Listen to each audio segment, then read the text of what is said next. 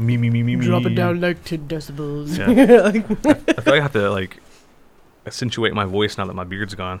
Hello, hey.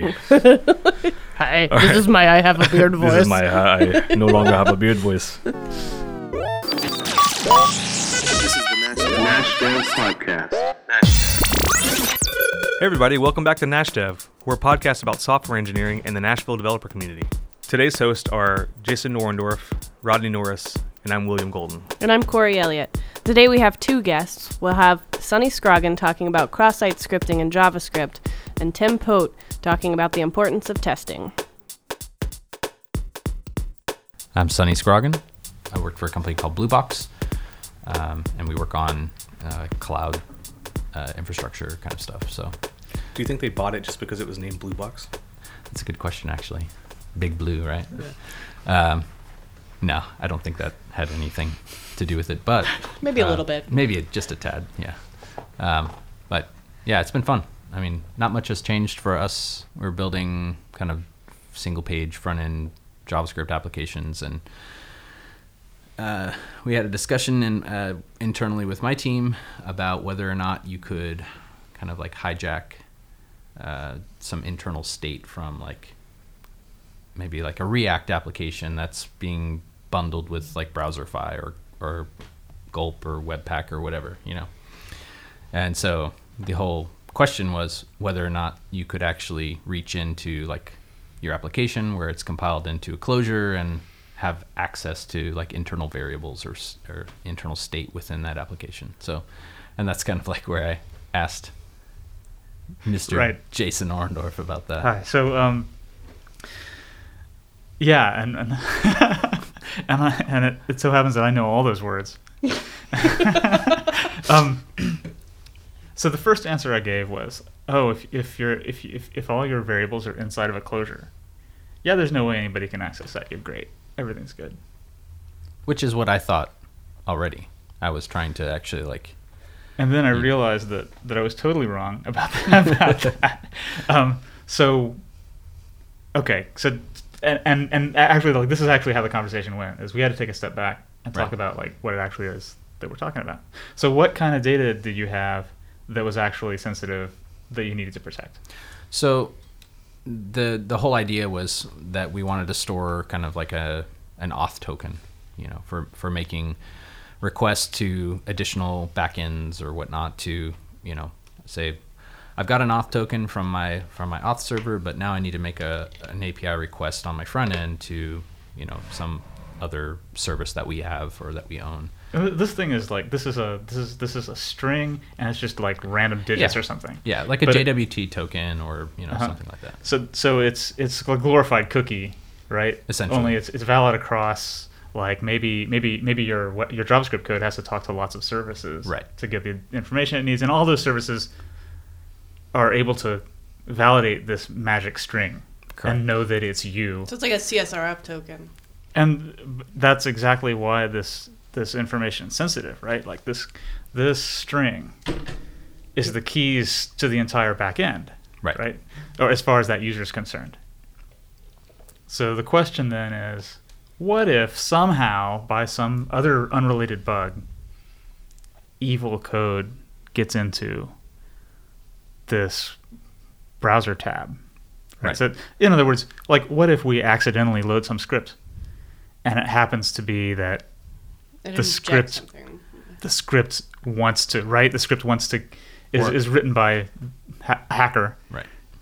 Or your page is vulnerable to XSS attacks. Right. Yeah. Um, and they they want to get at this access token. Can they get it? Uh, and I, you know, I guess the answer is you have to be really careful. Right. So yeah, so once we kind of discussed that, then it was the question was okay, so if somehow you could monkey patch something from the outside of your, you know, your bundled like application code, um, maybe like if you're doing an XHA, XHR request to the back end to fetch some remote service, and now uh, the code that the browser uses to actually do that, like window.fetch or whatever, you know, is there a way that you could potentially like fake that out and cause the you know the the browser to actually do what it's supposed to do but then you also are like hijacking in, in the middle like listening man in the middle attack i guess right Well, right. So in practice, what it looks like is I asked you, oh, so, so how are you actually talking to the server? Like, what are you actually doing? Using what are you using this token for? How are Yeah. you doing it? And yeah so the idea is that you know okay i have hey, you have your application and it needs to bootstrap itself and get some data from the server. And maybe part of that bootstrapping process it, it goes and you know says hits like a slash me endpoint for instance you know. And then the server will respond back with like okay here's all the data about you and maybe some other extra data that you need to you know load the page or whatever. And mm-hmm. then also here's this access token that you can use to kind of make requests to different services Yeah. so And then I was like, okay, that that's what we want. Access token. So how are you what's the actual function call? Like what are you doing? How are you getting that web that that, that URL? Like what are you what are you doing to get it? And the answer was fetch, right? Fetch function. right Okay, so the fetch function is just this JavaScript function, right? You call it, you give it a URL, it gives you back the data later. Um, so I was like, okay, I bet we can hack this. So we tried it, right? We We, like we wrote a little, you know, a, a, like a fake evil JavaScript script, right? and uh, and we, we, we, replaced the, the the browser's fetch function with another function because you can do this. Like everything's mutable in JavaScript. You can change all the functions and all the methods that are built in. Um, so we just changed the fetch function to a different function. Um, essentially yeah we still made it do the right do the real thing but yes added logging for right. instance yeah So so right. So what we did is we just logged the the URL. Is that right? Or just all the arguments that you pass in. We just logged those. yeah And this still worked, even though, even if fetch happened to be loaded in as a dependency, like in a closure. so that that's that's the next Oh, interesting okay. part i guess Yeah. Well, it didn't. Yeah, we did. We failed. yeah we failed to hack it that it didn't way. work actually Yeah. Yeah, It- i we- thought it worked at first i was like oh my gosh this is working Because because you, if you if you test it in the console, the console, yeah, because it's not in the closure. yes, it works. Yeah. So then I actually, you know, I have a like a front end, like a React app with like Redux and React Router, and of course had a had a link I could click on to verify that you know And it took you four days it- to get that running right. if it. oh, just about. Yeah. Gosh. Sorry. Uh, you know, click on the link to make it actually like you know create an action to change the route and whatnot. Um, and so it w- should have done another fetch, which then I was expecting to see in the console that there would be some console logging out, output, and there wasn't. So I was like, hmm, I guess, I guess it. I guess I Didn't Orendorff actually, is- like, doesn't know what he's talking about after all. yeah. So, So- first, I want to go back a step because I, I want to make sure it's clear that if you saw that line in your console, if it showed up, that means that I, the evil hacker, have won. Right. Right? It- like all I have to do is get just dim- um, the reason I use console.log is because it's the easiest possible thing. But all I need to do is get my hands on that cookie to fire off requests of my own evil requests to your servers. Right. The next thing was so how do we how do we how do we then hack this application? Fetch is protected, right? Because we Yeah, figured out why. You knew why right away. Right. Well, so, well, I don't know why. I just have an I have an idea of what I think it's the reason is, and that is that somehow inside of the bundled application, the fetch is like somehow memoized, right? Yeah. Um, and so it won't use the external. Yeah, you're using a polyfill for fetch, and it's being bundled in with your app. So Right. you're not using the global window.fetch anyway. Right. All right.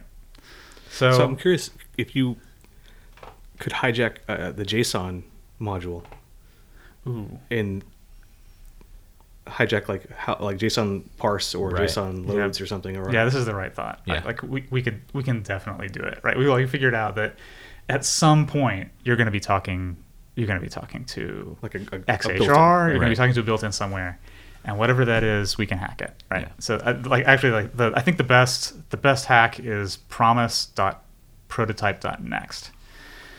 Um, That's great. um, That's Yay, great. JavaScript. Yeah. the, I guess the moral of the story is, if evil code is running in your browser, like it's already too late. Yeah. You've lost. Soylent Green is people. They are out to get you. You're making fun of my dramatic technique. It's not. I'm so sorry. Village people.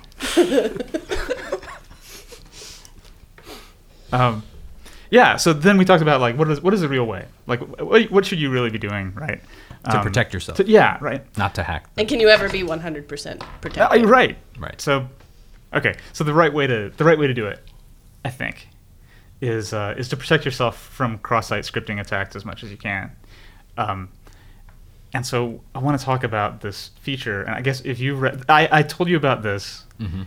But I don't actually know anything about it. So if you've read anything, you now know more than me. Oh, cool. I just know the name. It's called Content Security Policy. Right. Yeah. Uh, yeah. So content security policy is um, something that's new. Well, I guess it's not new.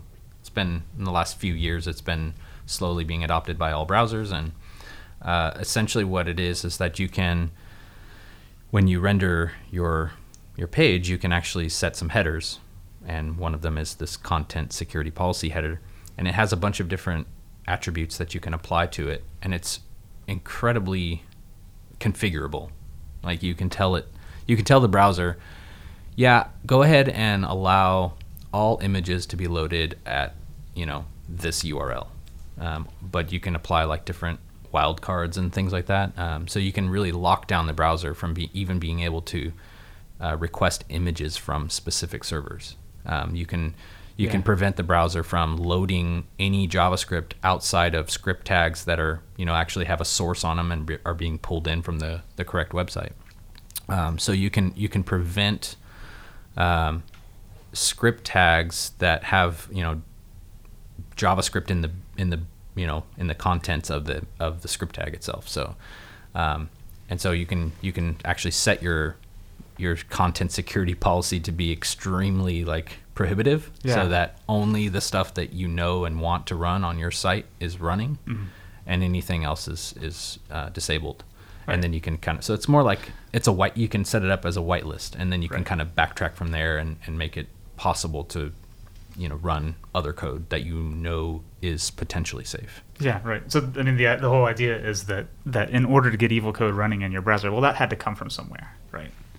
And the typical place that it comes from is these like super cheesy security hacks. Like this is, I mean, it's it's it's depressing how widespread this is. But if you have anything on a web page that is controlled by users at all, any kind of user content, comments, or just somebody else's user ID, if that appears on any web page, um, then that user making that comment or choosing that username has the ability to to pick what shows up on the website. And if your server isn't treating that very carefully, they could put a script tag in there in their comment. They could have a malicious username, right? and as soon as it as soon as it appears in Sonny's browser, um, that script runs in his browser, right? Even though it's your username. Can your malicious username be Cookie Monster? yeah Could be. And Could be like- speaking of cookies, right? I mean, that's that's one of the ways that that people, you know, kind of hack with with cross-site scripting is they can you know grab the cookies and stuff like that. So there's a very specific way that you should store your cookies, and that's through HTTP only uh, or HTTPS only, which is the secure flag on it, right? So This is, this is oh, when you set So- a cookie, you should you should do this. Yeah, so that don't prevent so that prevents uh, JavaScript from being able to do document.cookie and actually getting access to all the cookies on Oh, the page. cool. So uh, yeah, so if you don't lock that down by specifying how the cookie is stored in the browser with HTTP only, Mhm. and then there's a secure true option. Mm-hmm. Um, so secure true means that when you're making a request to the backend server, if the cookie is set to secure true, it won't send that cookie unless it's HTTPS. So Yeah. So this is this is mainly something that your framework does if it's setting a cookie. Is that right? Is that- yeah, so your server uh, rendering the, the, the page and setting a cookie on the on the response itself, right? So, right. Right. Yeah. Yeah. And telling the browser, hey, set this cookie. But this is cool because that that framework, if they're using this flag, and they should be, um, then it's totally transparent to you. You never see it. Right. You never you never even have to care about it. It's just you're more secure because now evil JavaScript, if it happens to get into your website, can't grab the cookie. Exactly. And Yeah. What what I what I like best about content security policy is even though not every browser supports it, it's kind of this backstop. Um, and in security, they talk about defense in depth, right? Which means um, that if your website obviously shouldn't have any holes in it where somebody can inject evil HTML or evil scripts into your into your users' websites, right? Uh, or into your user the pages that your user sees.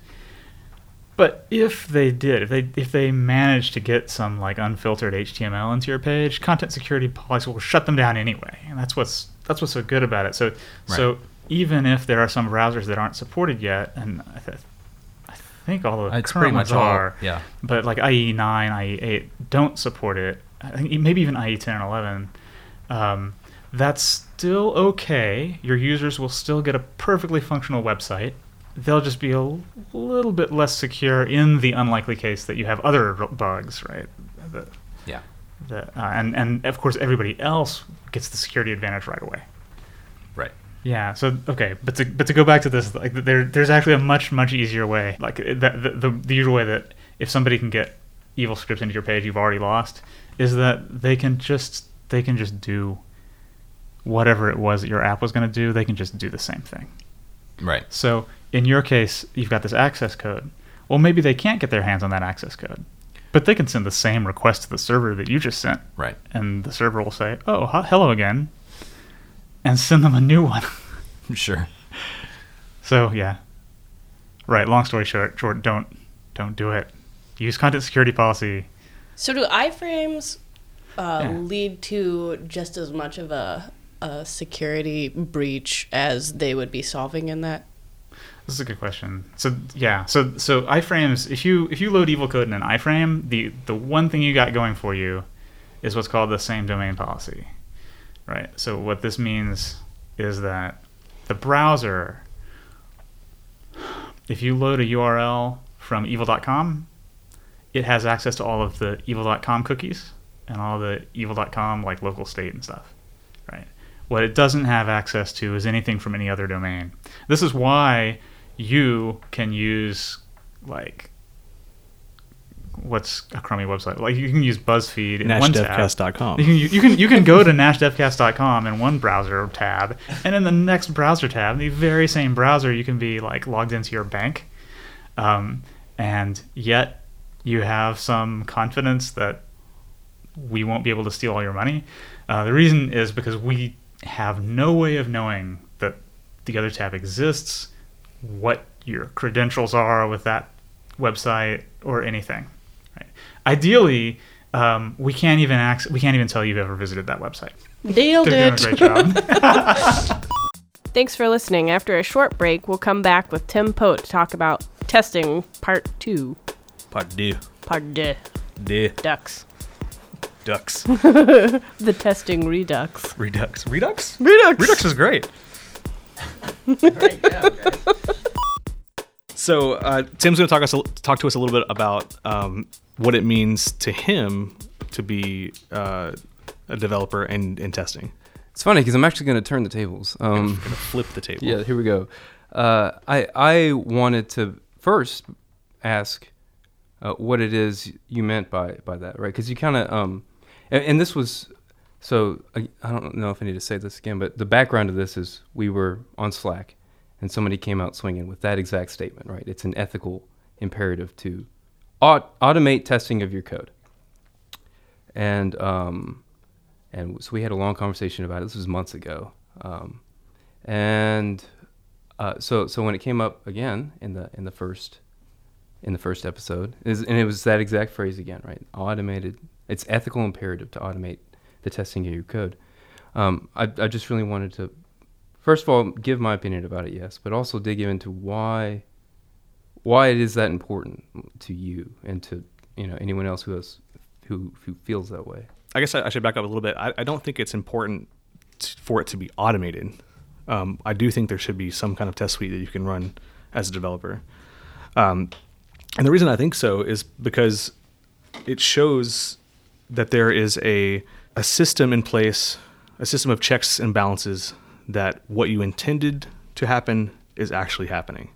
And it's basically that, Well, uh, uh, and that's that's Wait, it in so, a nutshell, I guess. So Um, you don't. So the conversation was framed around TDD. So my initial assumption, and so maybe we all agree here. My initial assumption was was that you know, TDD and automated testing was the the imperative, right? The, the oh no, I, so maybe I, I like I said in the podcast, I don't do TDD. I test my code and I do unit tests and and all that stuff. And I do, but I do that after I write my code, uh, or like in, in the middle. I don't use it as a design principle or, or a methodology to actually inform how I write my code. right. Um, does that make sense? No, that that that totally makes sense. Um, my, I, I guess I was extrapolating. For, you said that in the in the podcast. So it wasn't really about TDD, but it was um, around this idea of testing being an ethical. Like I assumed that I kind of carried the testing part of that over into the conversation, right? So automating the tests of your code was the ethical imperative. So that's not your real. Not the automated part. No, I think that might have been Jason that said the automated. Okay. Um, but I I think automated helps because it makes it a,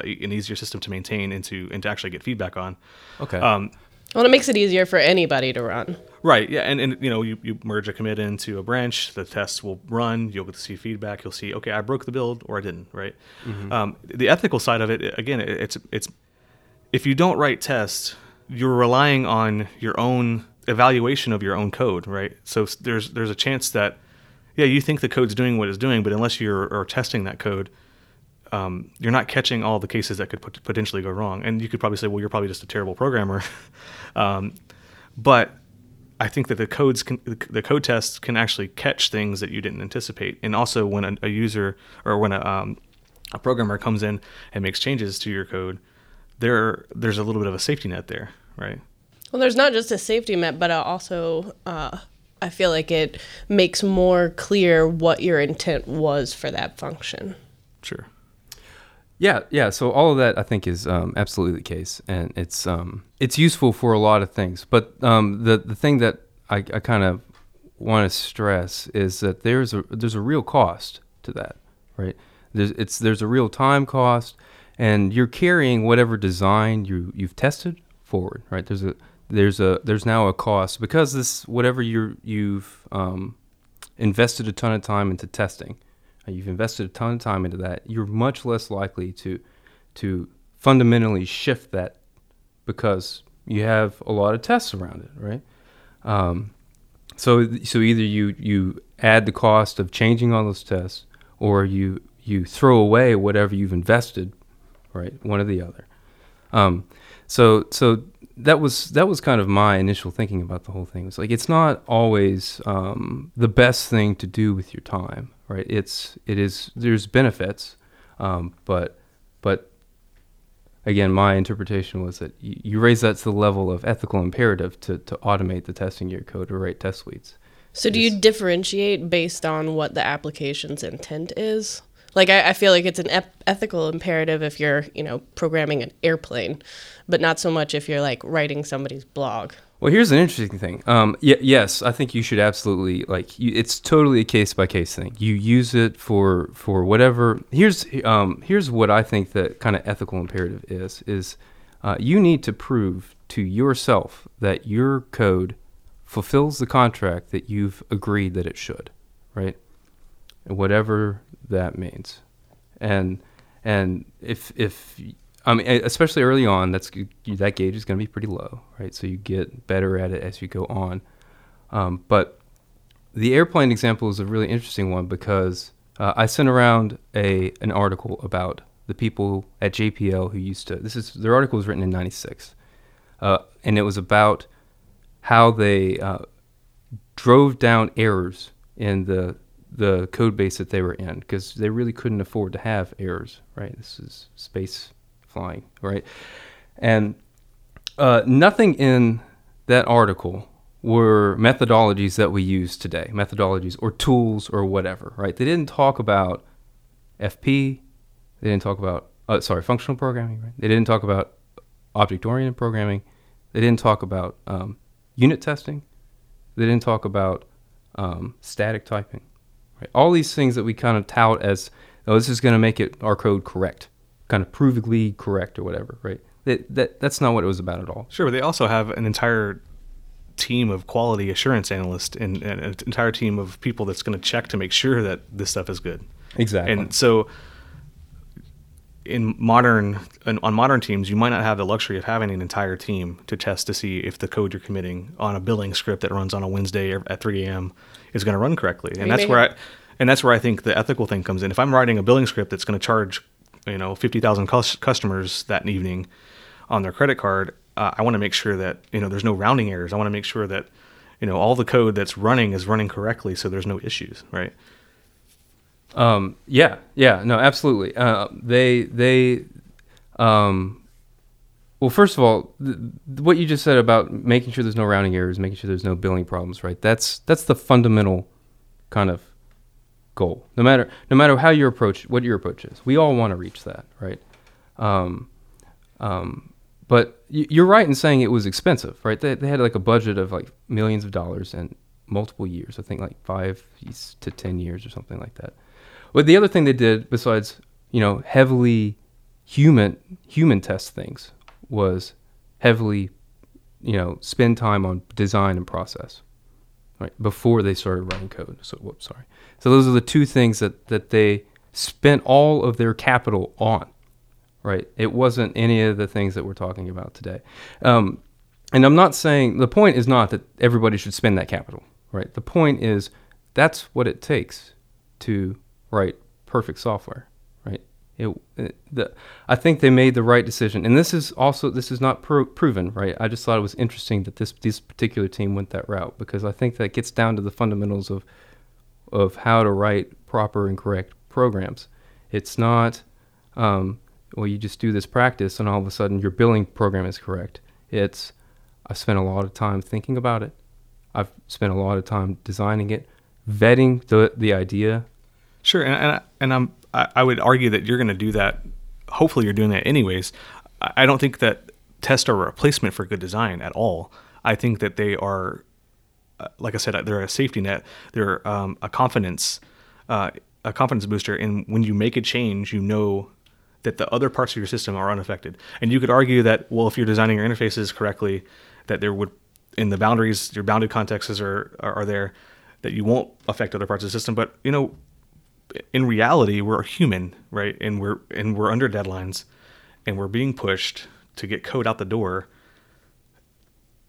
Realistically, tests are a thing that we need to do because we sometimes we don't have the six months leading up to a project to design something as a perfect system. Sometimes we have to go into a, this ugly code base that's been exist that, that's existed for six or seven years that wasn't exactly designed in the best way, right? You you, you got hired onto a company and you know you're the 15th engineer to touch this part of the code. You might not have enough time to refactor that code in, into the best way to be the perfect bounded context. So for me, ethically, I'm going to go in and go into that code and I'm going to write tests around it, right? So that I know that if I think that function is doing that thing, it's doing that thing, right? So then when I go make a change, I know that it's still it's still working correctly.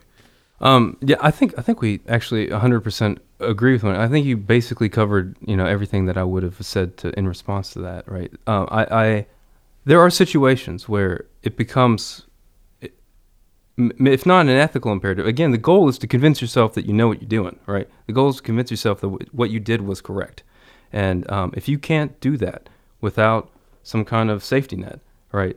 That's okay, now it's your job to do that, right? And now you have to factor that into the, the total cost of the thing and you communicate those costs. Sure. Um, But but so maybe I should um, maybe I should concede to say that um, maybe it's not testing that is ethical imperative. Maybe it is uh, having something in place to have confidence in your code. So Some maybe set it- of checks and balances. some kind of checks and balances. So maybe it's not testing. For me, it's testing, but maybe maybe so maybe I shouldn't just blanket blanket statement for every developer. But for me, as an ethical developer, my personal opinion is is to have test. um, uh, yeah, so that's interesting. So I, I'm not gonna I'm not gonna say oh no you're wrong. Um, No, please do, please do. but We got to get views on this podcast or listens or wherever the hell an, they're an called. alternative view, right? An al- we need some arguments on here. we can we can go out in the parking lot with this. Uh, If we want is- arguments, we can like talk about tabs or spaces. Tabs and spaces. It's all spaces. Emacs all and the time. Vim. the important. I'm gonna go ahead and throw it out there. It's spaces. It's okay, if you're using tabs, no, please don't kill me. So, um, Speaking of costs, we had a question from Cliff about the costs of using other people's code. All right, hold on. You ready? Hi, this is Cliff Anderson. Just uh, repeating a thought that we had at uh, Nash FP on uh, uh, Tuesday night. The, the idea is that looking for information is a cost, and so that when you're looking for um, the quality of a function, uh, you have to incorporate the costs of investigating its quality. And a lot of times, uh, that might be more costly than writing the function yourself. So, uh, in some cases, uh, we tend to rely on the the reputation uh, as a proxy for um, for the uh, quality. But in other cases, especially when we don't know the authors, we need to be looking for um, uh, signs about the quality itself, actually by reading the code. And that information-seeking behavior is a transaction cost that uh, may actually exceed, in some cases, the cost of writing the function itself. So that's a thought that came up at Nash FP. Uh, glad to share it. Uh, thanks a lot. Bye. It's, it's a little like Schrodinger's cat, right? Like you don't Yeah. know what you got until you got it. So Yeah, yeah, no, absolutely. It's a tough, it's a tough problem. I feel like it depends on what the dependency does. You know, if it's the left padding drama, um, you know, obviously that one's something that's really easy to do yourself. So this is a little not fair because this question actually came out of a talk that I did um, about left pad, honestly. Um, and and yeah, yeah, that the- was about Trump. That's all I remember too. um, yeah, yeah, and that, it, it is a really interesting problem, right? Like, um, y- So if, if we want to rephrase this question a little bit, just so it's a little bit easier to understand, like Uh-huh. the context of the question and where it came from, we're it's it's basically around you know investigating the usage of your dependencies and making sure that they're valid, and there's a cost to that to the team, the organization. I, I would argue to bet a lot of people that that goes straight to debt. uh, and that's where the reputation comes in. People in some communities, especially, uh, you know, that there's things that are just assumed they're good because they're the de facto standard, or you know, everyone uses that. So there's not a lot of investigation behind those dependencies. Uh, I think that the left pad issue is an interesting one because of how npm and the Node ecosystem came about. It's all you know, small dependencies, small libraries are very um, valued. That you have one library that does one thing really well, and then you share that, and then there may be multiple of them. Is how it ends up working out in Node. Um, so is is that like an accurate representation of the context of the discussion? yeah, that so that's that was um, Cliff's kind of um, where he went with it, and that's absolutely absolutely the case. Um, the the discussion itself was about those values, right? So you pointed out that you know, npm had some set of values that um, that led them to think that this was a great idea, right? And Node in general, it's kind of like Right. Yeah. Right. So my talk was about like how do how do those values come about, not so much about um, the actual transaction costs of um, of a thing, which it is a really interesting question because um, like like what you brought up, reputation matters, right? That matters. We use that in, in economics today, right? Like you you go, you know the quality of food you're going to get at Taco Bell, right? you don't have to like try it yourself to know, really. like, although we all have, but um, I assume even if even if somebody here is never This eaten episode is brought to, you, brought to you by Taco Bell. yeah, exactly. well, I probably should. Uh, Bagotel. I don't know if we get in trouble. So, so given the context of that question, um, and and the, the way he led it with, sometimes it's cheaper to to implement that function yourself. What do you think about that?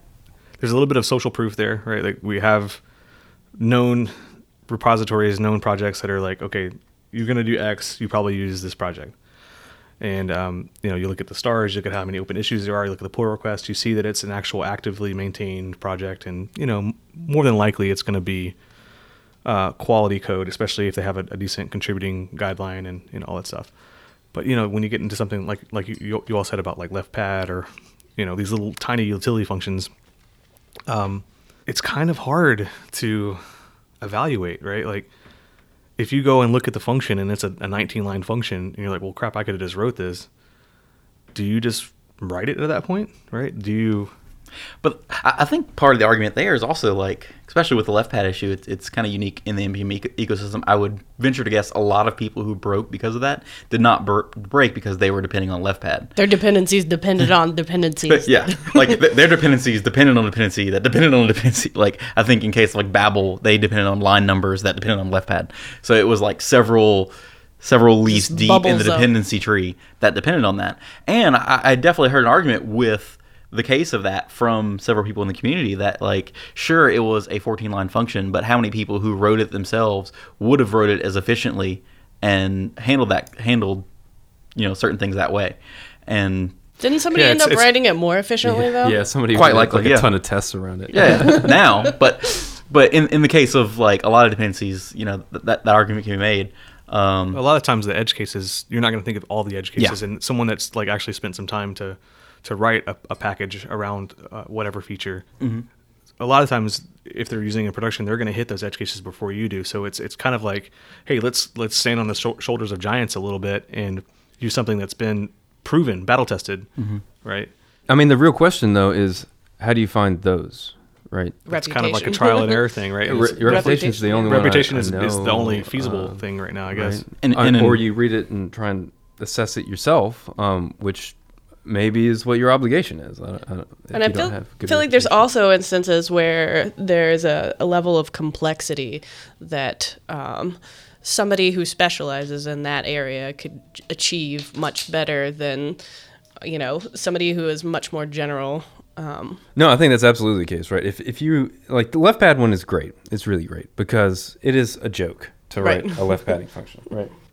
Um, but if you have something where like it's doing sentiment analysis or natural language processing, then it's really easy to be like, I, I'm never going to be an expert in this. So whatever What I use is better than let's this. just, let's just go with the obvious example, right? Are you going to write your own uh, hashing algorithm, right? Are you going to write your own, you know, HMAC or Yep. whatever, right? Like, I'm going to go and find, Bcrypt. uh, or bcrypt. Like, I'm going to go find a known entity that's that is a cryptol- cryptologist that has credentials that can do this, right? Because, you know, back in my early days, I might have like used the built-in MD5 hash and you know like had a, a crappy salt and called it a day. But like nowadays, it's it's expected that you're, you know, I guess it's always been expected, but I just didn't know any better. Yeah, that's an interesting example. So, like the whole, uh, w- the discussion that we had was uh, kind of came out that it was based on I don't know if you heard of it, Coase's theory of the firm, right? There's a paper written in like the 30s in economics where he talks about this exact thing, right? Where where um, I, I, I don't remember exactly how it how it had to do with the firm, but when he was talking about transaction costs in general, right? You um, when the transaction costs when you the the potential benefit for a thing way outweigh the transaction costs and you accept the transaction costs right you accept the time that i need to investigate whatever the best hashing algorithm is because the potential loss here if i don't do it right is uh, huge right so the, your gains are big your costs are relatively small so that's a really good example of um, you know this con- kind of concept at play Yeah, and that kind of comes full circle back to the the talk about um, testing, right? Like we had before. Like if my, if our if our entire business relies on this set of feature to work exactly as prescribed, if it deviates just a little bit, we could be overbilling, we could be underbilling, we could be doing something just devastating to the business, right? And um, so uh, I guess I'm kind of jumping back on the test train again, but like that's where I think having a, a great QA team and also testing would really help mitigate some of that um, some of that failure. But to go back to the dependency thing, right? Um, it's I guess the, the general con- general conversation is like, how do we actually vet things, and without spending too much time, like what's what's the uh, how what's valuable is it to vet all your dependencies?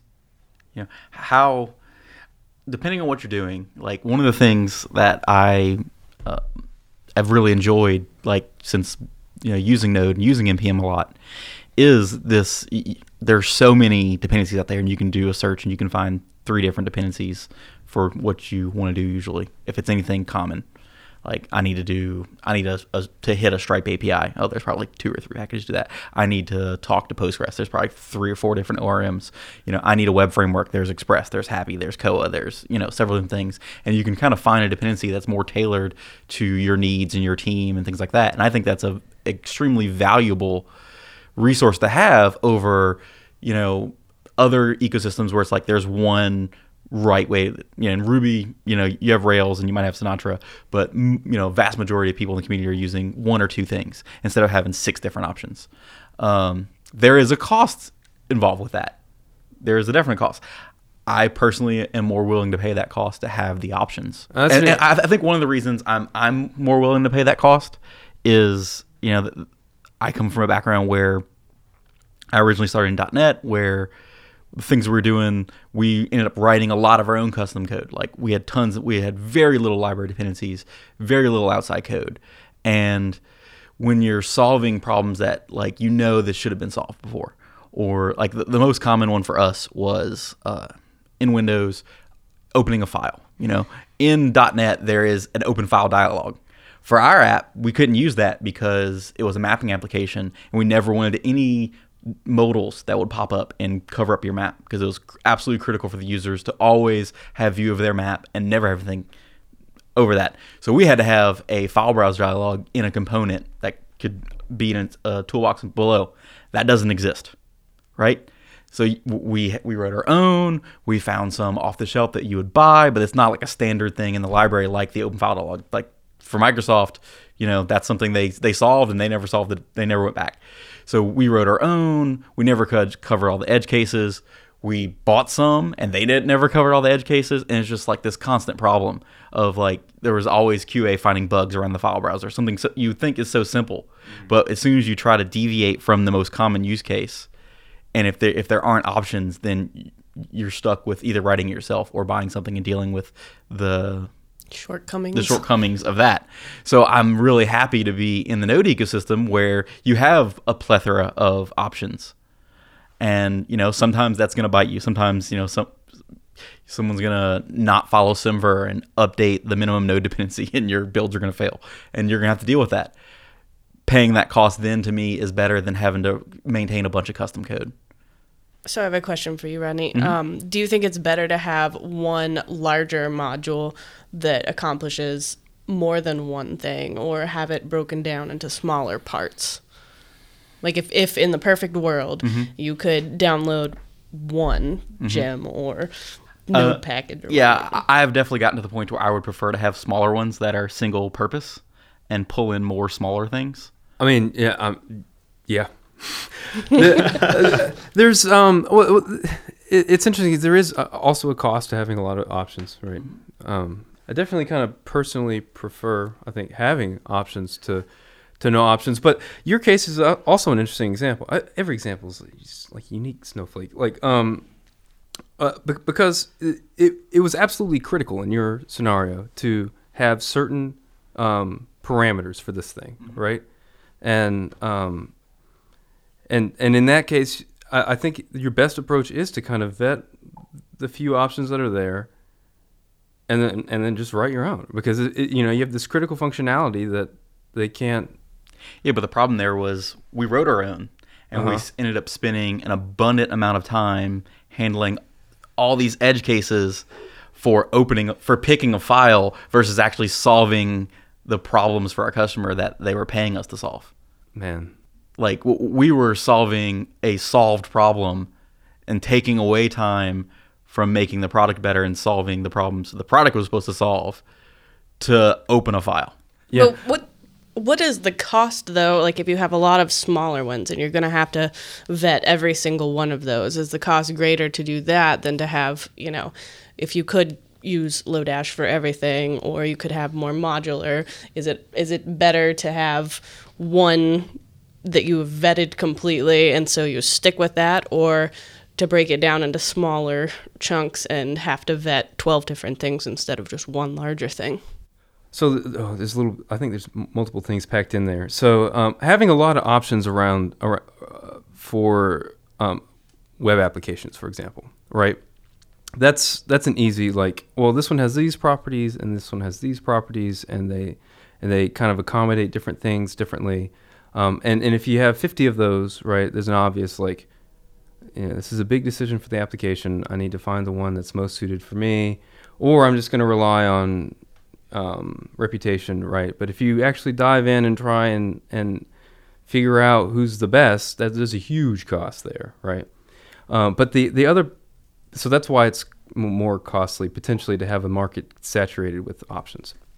Um, the other thing in there is is the idea of you know a dependency itself. So that was just like that's true for all like for food for everything, right? If you want the best food and to be like provably the best, well, you have to try all of them, right? This, um, but if you It's like my goal. Hattie Squad B's. goals. Ha- Hattie B's is that, that's the best. Um, uh, but if you but for a module for this thing that you're gonna suck into your application, right? There, uh, even that act in and of itself is a risk, right? So the, what happened with left LeftPad? They could yank it. They could make a mistake. They could make a breaking change and not tell you, right?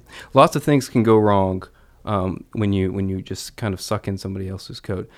Yeah. So I, there is a cost to, to bringing in a dependency, right? So it, I think as long as you think about it and you address it and then keep it in your mind. But I think especially with a lot of people, you know, they're just gonna they're on deadlines. They're gonna pull it in and deal with it later, and it's, it's that cost is gonna be debt. And you know, let's accept. I was, I was having this conversation conversation with Jay Orendorff the other day online about debt. It's not debt if you don't ever have to pay it, right? If you, if it just happens Yeah. to pan out, no one ever touches it again. Like, pff, it's not debt. It's Yeah. hard to call something debt um, in in the tech world. Period. Um, but but um, to your point, like sometimes you're under deadline, right? Some and, and you go to your client and you say, or business or whoever it is, right? And you say, listen, I don't have time to vet everything, so I'm going to make some kind of judgment calls, and it may not pan out, and there may be a cost with this. Yeah.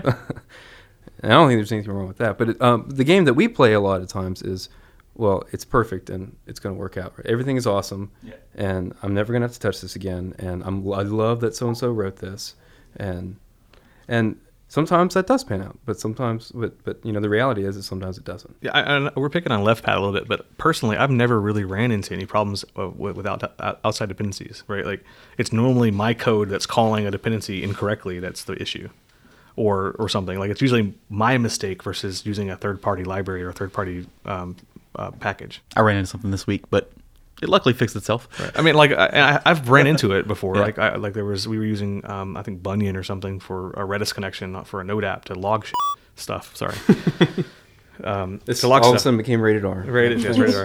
Rated- It's thir- PG It's thirteen. PG thirteen. Okay, Um, you got one. yeah, the, so the, it just kept it hang, hung on to Redis connections. Just never terminated them. So like we're just getting all these Redis connections just stacking up on a server, and all of a sudden you get um, file descriptors descriptor. Uh, uh, you run out of file descriptors on the on the server, and all of a sudden it's not accepting any new connections because it, there was a default limit on the box. Um, so you know that was a bug in that package, but you know, Well, if I would have wrote the same logger, I probably would have had fifty other bugs that that package solved for me. Right? Yeah, yeah, fair enough. Um, but but uh, the, the the the problems that I encounter more often are design problems, right? It doesn't do what it what it doesn't fully solve my problem. Well, and that's a great point. So if it's not if it's not doing what you need it to do, absolutely write it yourself, right? Or or or pick like piece some things together to make it work, right? All right, everybody, thanks for listening.